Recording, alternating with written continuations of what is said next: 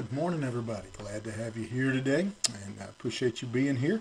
And uh, if you will, if you want to follow along, we'll be in the 11th chapter of the book of Acts.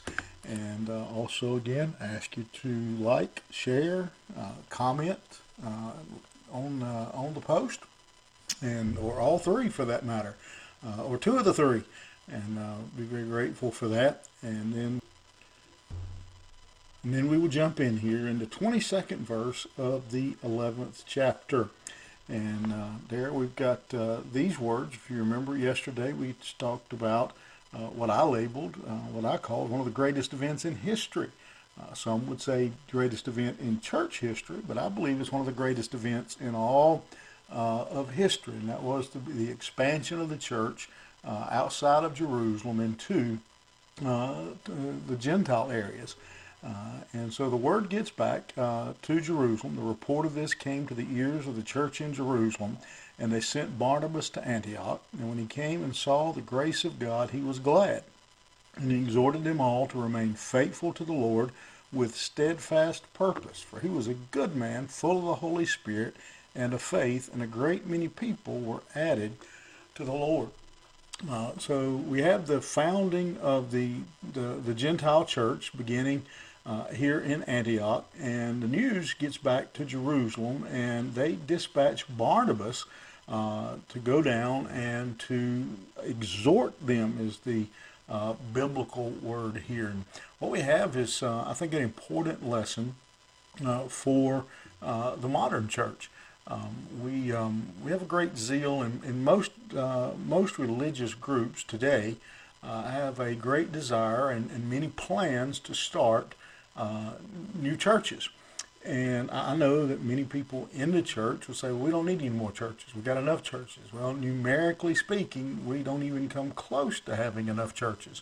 Uh, if uh, in most areas, um, in, in my home county of Cabarrus County in North Carolina, uh, if um, all the lost people were to show up this coming Sunday, um, we don't have anywhere near enough seats in our existing churches uh, to deal with the lost.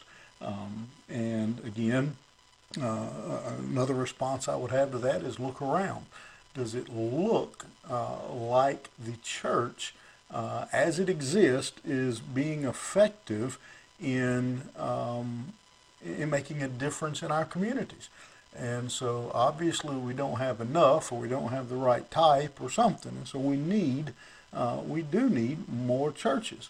Um, and you may be surprised if you actually look at a, uh, a map with the churches on it uh, at how many open area, areas there are where there really isn't, uh, where there are really not many churches at all.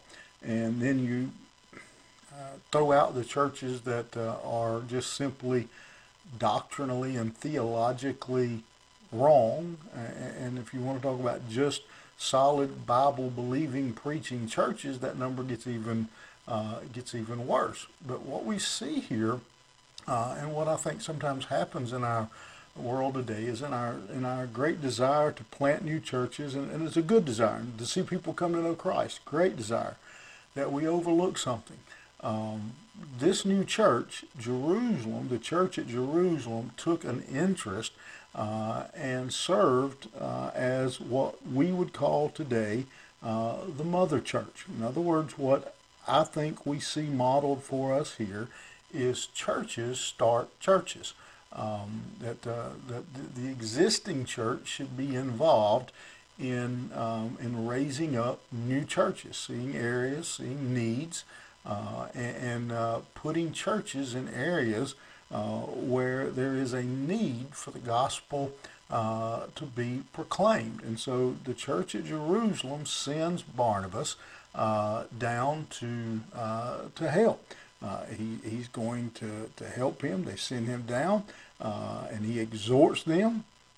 he exhorts them to remain faithful, so he is discipling them. Uh, and obviously modeling evangelism because this is a great many people uh, were added to the Lord. Uh, and even verse 26, to go a little further, he, uh, when he found him, he brought him to Antioch. he took Tarsus, uh, took Saul down there uh, to meet with the church and teach the people.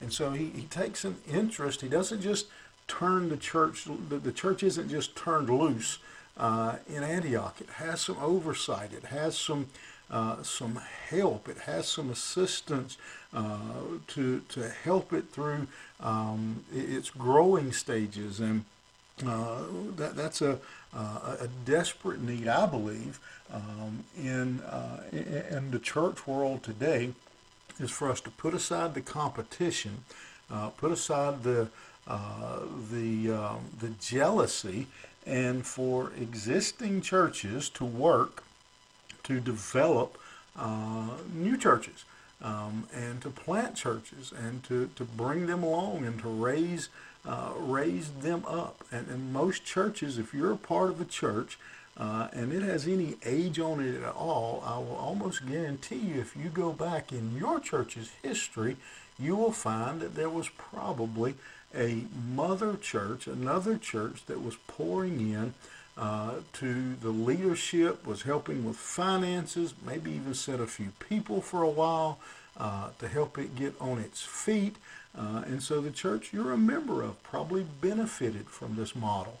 Um, and yet today, uh, because of um, jealousy and, and competition, um, we see that uh, often isn't the case.